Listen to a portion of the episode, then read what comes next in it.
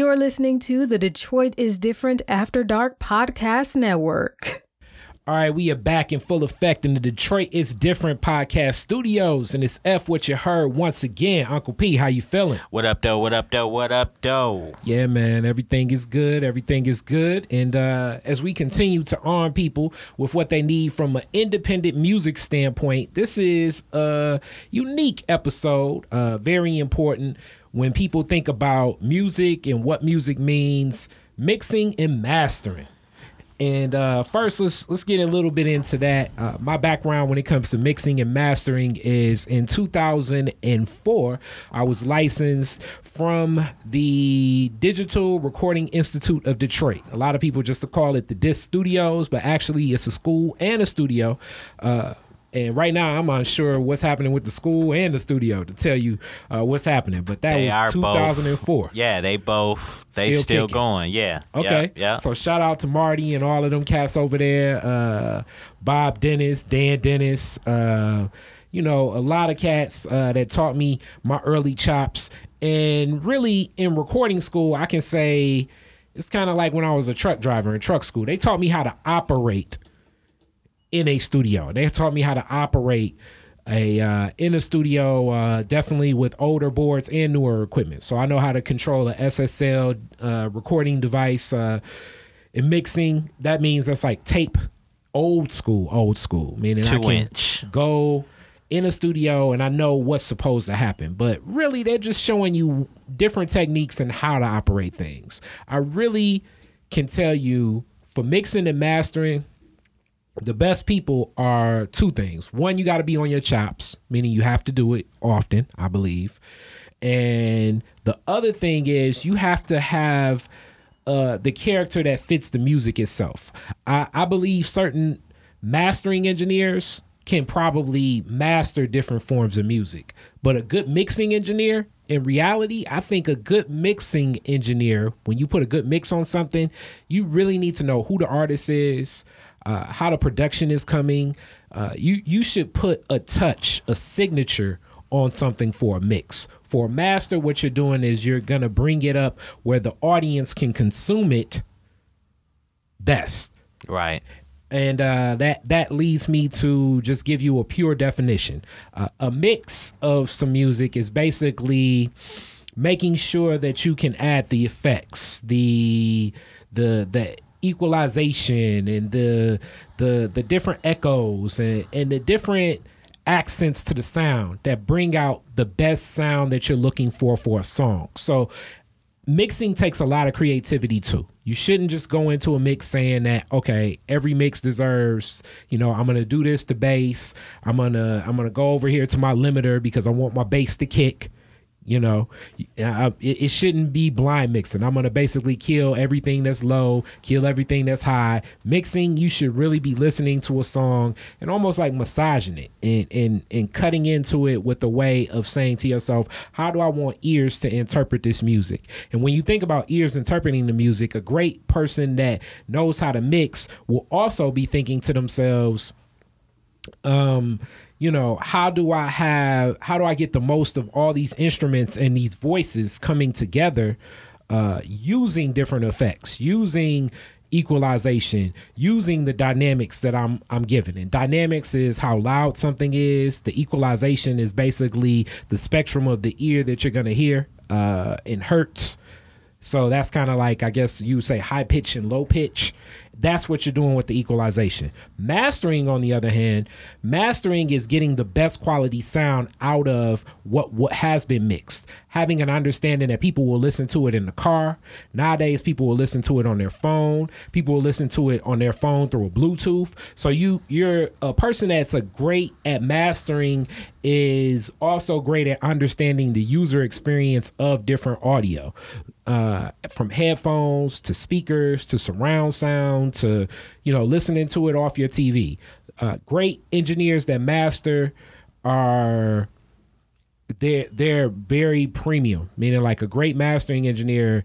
If you be, become great at that, you will be a person that always will find work, even in films and film scores, because audio mastering is also what takes place when it comes to movies as well. So I know I've been rambling and going on. Uncle P, you got a lot of experience in this as you've run some studios too. I thought we was done. you just said everything. Yeah, man. What's good, everybody? Um, yeah, I've I've owned several studios. My background goes back. It's funny you said 1994. That's when I graduated from the Art Institute of Atlanta. Um, while we were down there, um, the education three parts.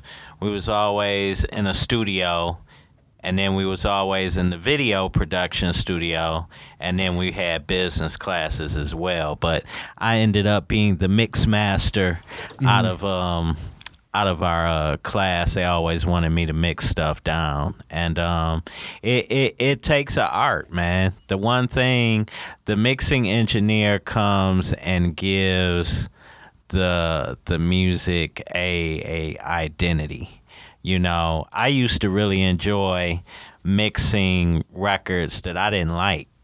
Mm-hmm.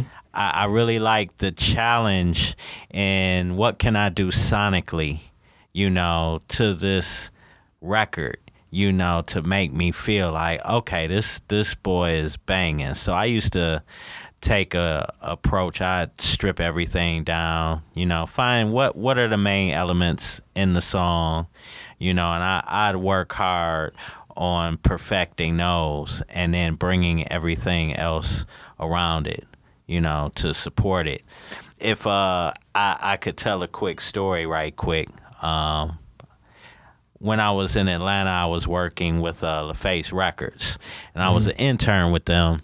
And uh, you you heard a you remember Tony Rich? Mm-hmm. Yeah. I I was uh working in the studio under him and uh he liked my voice for a particular hook.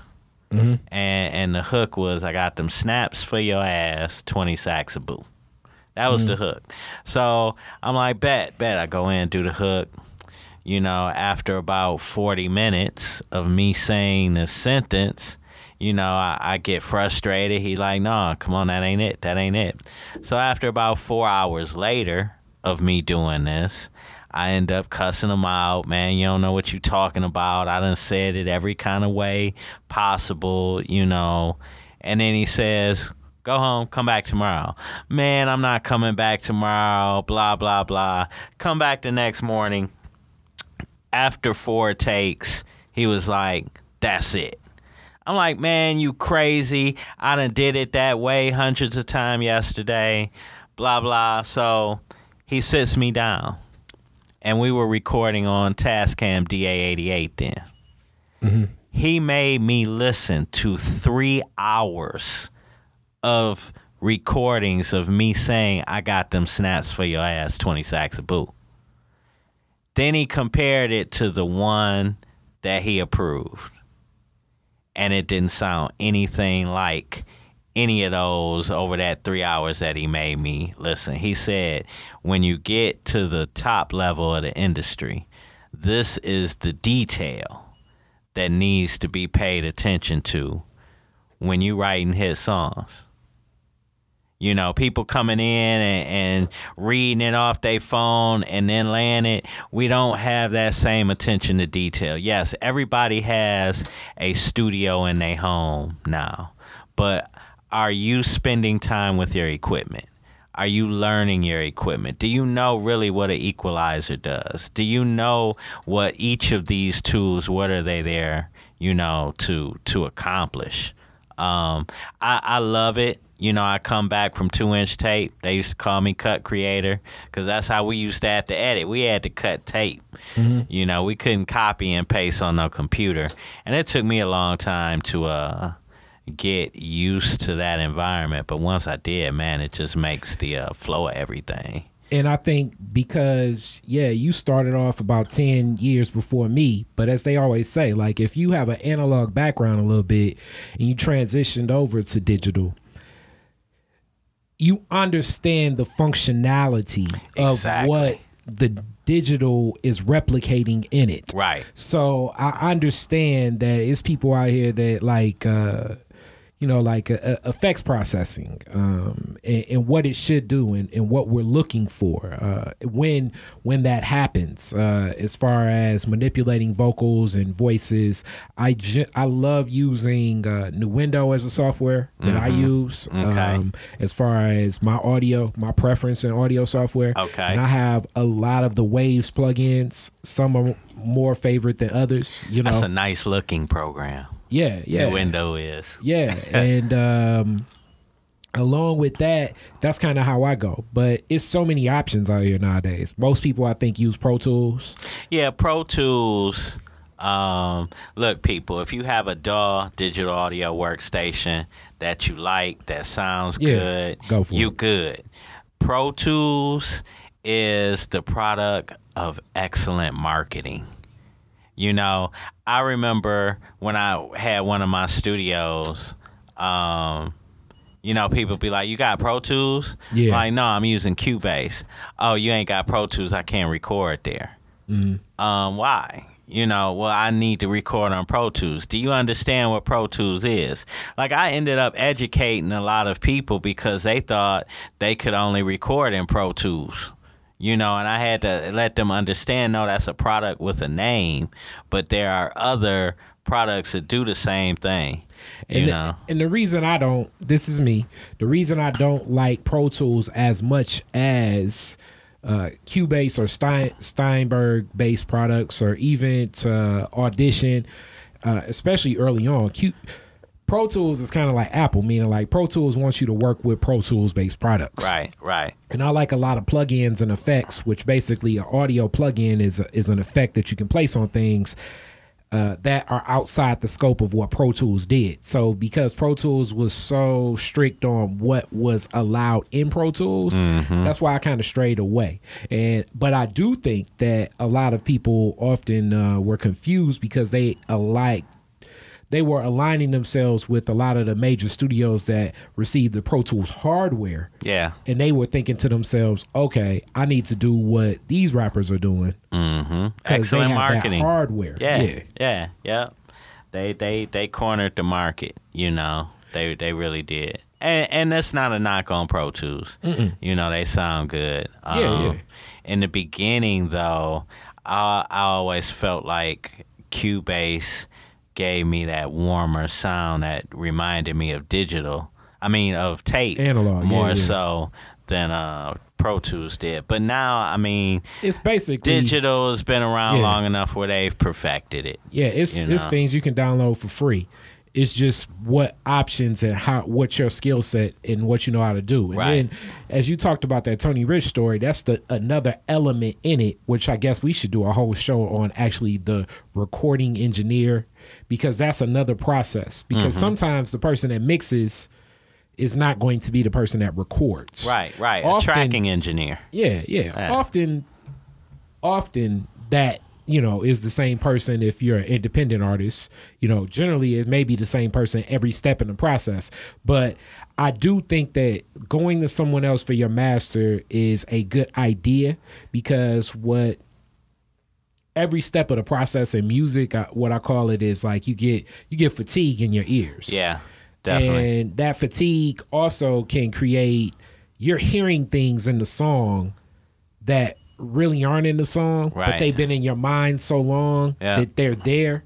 Whereas a fresh set of ears can really be good, especially exactly. on a master. Yeah, um, that's one thing that with my clients, I never have the mixing engineer do the mastering. Mm-hmm. Um, I respect mastering as an art.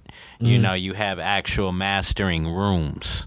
You mm-hmm. know, and and and you know, you got it nowadays where people feel like mastering is just a preset in a software program, you know, and boom, all right, I, I done mastered, you know, and, and, and it's an art to it, man. You know, you just have to get into the nuances, study, respect it yeah, a good mastering house will have a lot of different speakers and headphones, and you'll be thinking to yourself, like, why is it this many monitors here? Because they're trying to listen to how this will be interpreted in a lot of different ways. Yeah, you'll go to some of them and they honestly have the same broadcasting equipment that some of the radio stations has. Yeah. You know, um, now through time things have changed, but yeah, they that's a that's an art in itself, and um, I respect the mastering engineer just as well as the mix engineer. And let let me say this too. Uh, with that being said, a lot of things have changed in this path. Like in the past, what would I say, fifteen years? Uh, the prevalence of MP3s alone has changed a lot of the spectrum of how we hear and interpret audio. But I do know that great audio still impacts people in very, very strong ways. Since last night, I I, I saw the uh, the Us movie. Like great films have great mastering, Right. And music and and the Plays sound part in that, effects yeah. and all of that. It, it just adds to the mix. A film with bad. You know, with bad sound quality, especially like a horror or suspense film, it's not gonna impact the same way. I've done some scoring, and it's crazy because I was trying to convince a friend of mine, you know, how important it was, and he really didn't understand it. And then we looked at this film with nothing in it but the dialog mm-hmm. And then we looked at it again with all of the additions, sound effects, strings in different mm-hmm. places, and music. And it brings it to life. If you don't have those elements, I mean they they are so necessary. That's that that that final polish that you really don't understand you need until it's not there. Now, another thing that happened, even though that era is, in a lot of ways, I think that the it's it's fizzled out for now at least. But the mixtape era also put a whole different spin on uh, mixing and mastering. A lot of artists, especially in hip hop, had the attitude of I mean, the mixtape era, you know, and MP3s coupled. and and exactly MP3s coupled took us back 20 years. Like we were spending all this money to get supreme crystal clear sound Yeah. to chop the files down where we're chopping a quarter of the top end off and half of the bottom end and it's like why did we spend all this money on equipment to make it sound great just to crunch it all down and squeeze the life out of it Yep, yep. And I would argue to that, and this maybe this is like me sounding like uh like Quincy Jones here or old head or something, but still the great the the the songs and the albums that impact people most have some of the best sounding mixes and masters. That Travis Scott album, the master on that is amazing. mm-hmm yeah You definitely know, so like you listen to it and it's like, damn. And you wonder why a song like Sicko Mode, a mix and master, when you think about the transition of the beat and everything and why it impacts the way it does. And then there's some mm-hmm. music out there that doesn't have that crisp master, but it just you like it. It just takes away some of your appreciation from the music. And then also I think a song that's not as good meaning a song you don't like with a great mix and master, you're more likely to receive and accept that music over and over again more often. exactly So, I guess uh, what I would strongly suggest uh, to people, if you're looking for for who you should work with with mixing and mastering, is ask for some of their catalog, ask for some of the music that they've done before, uh, listen to it, really listen to it. Uh, try not to listen with your uh, artist ears or like I'm better than this person. Listen actually in, in different atmospheres. So like be in the car listening to it, listen to it in the house, listen to it on your phone, listen to it on your headphones, your your Bluetooth speaker. You know, listen to it in different spaces. And if you start liking it, maybe that's somebody to uh, go to. How do you think they should go about finding that person that may be able to give them a mix or a master, Uncle P? Well, um, do your research. You know, find mixes. You know, find projects that you really like, and then you know take those around. You know, find out the studios that your favorite people are going to, and then inquire. You know, look at these credits, and, and, and, just inquire, man. You you got to get out there and look. It's not just gonna fall in your lap. You know, build with studios. Make sure you have an idea of what you know what lane you want to be in. Like if if you you in the rock rap, your stuff is probably need to be mixed different than somebody that's in the trap. You know, go to where people are doing what it is that you do. I agree. Uh, now here's the the golden the golden question I know a lot of people ask, and it's hard always to get an answer. How much should I be spending on mixing? How much should I be spending on mastering? Well, a lot of it depends on what you what your source material is. Um, a lot of these artists, you know, only have a two track when it comes to the music, and that Okay, explain what a two track is. I know. two track is basically your your song on the left and right channel. Meaning that you bought a beat, but it's not tracked out. That's Yeah. going to be the first thing you need to do if you want to get a great mix. Yeah. Get if you're dealing with a two track, there is only so much that can be done. I, I wouldn't even call that really mixing. You're just blending the vocals together Yeah. with with the beat. You're just getting a blend. You're not getting the proper mix um, that's needed for for great songs. But like you said earlier, the mixtape era, you know, everybody listening to music on them little white earbuds for a good five years just limited, you know, what what you expected from a song. You know, it, it, it's just crazy. So, um, it, it it's hard to say. Like me, you could say I was overkill because I'm going to spend at least six hours on a mix. Now that doesn't mean it's all at one time. You know, I'll step away from it. You know, in this six hours, I am including me going to a club and testing the record there. You know, um, me setting up my own DJ equipment, testing it there. As you said earlier, cars.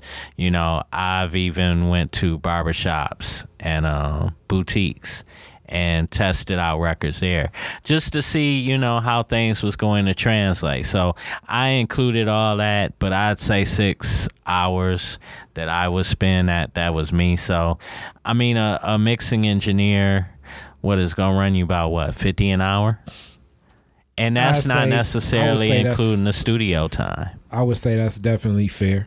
You know, I say that's fair, and maybe even you you need to be thinking maybe f- between fifty and seventy five for the mix mixing engineer and mastering engineer. Yeah. be prepared to pay more for the mastering master engineer. yeah Um, but so much also depends on how they vibe with your music and then what your music is. If your music is more dynamic, if you have a live band, yeah oh yeah it's it's different it, it's going to be a lot of elements that come into play on that. Uh, if you record, here's something that always is tough. I remember when I was more active in my studio engineering days. If you record in multiple studios, you're you're going to the master is going to be tougher. A lot tougher. Um, I've seen it so many times where people coming into studio, coming with stuff that was recorded in studios that weren't uh, grounded That too. electrical wise. yeah. So, you know, half the tracks got this real hum in it that unless you, you know, uh, excellent hear, you know, hearing, um, but all those things matter. Yeah, and definitely knowing that um that's why those relationships matters. That's Yeah. why those relationships matter and uh knowing how to how to how to manage that, you know. Um I would I would strongly suggest, you know, uh being comfortable with whoever that person is, but also letting them know your recording process, but you should look best if you plan on having a project like an EP or an LP, meaning like a full album or a shorter album. Right now, EPs are very popular. Uh, record that in the same studio. Yeah. preferably within favor. that same time range too because i know it's artists that are like man i did this song four years ago and i want to throw it on there you you don't know that like your voice and your infliction and the way you approach things are so different Yeah. even though Totally. you that may be a great song but it'll just feel completely different you know uh you know you plan this stuff out to execute as such so with that being said, I think that that's a wrap. DetroitisDifferent.net, DetroitisDifferent.com. Let them know where they get you.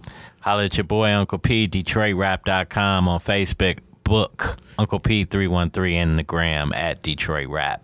Yep, and just DetroitRap.com, period. We're going to be coming with some more things. Our sis, Sabrina, will be in effect. Thank you for supporting. F what you heard. Peace. Peace.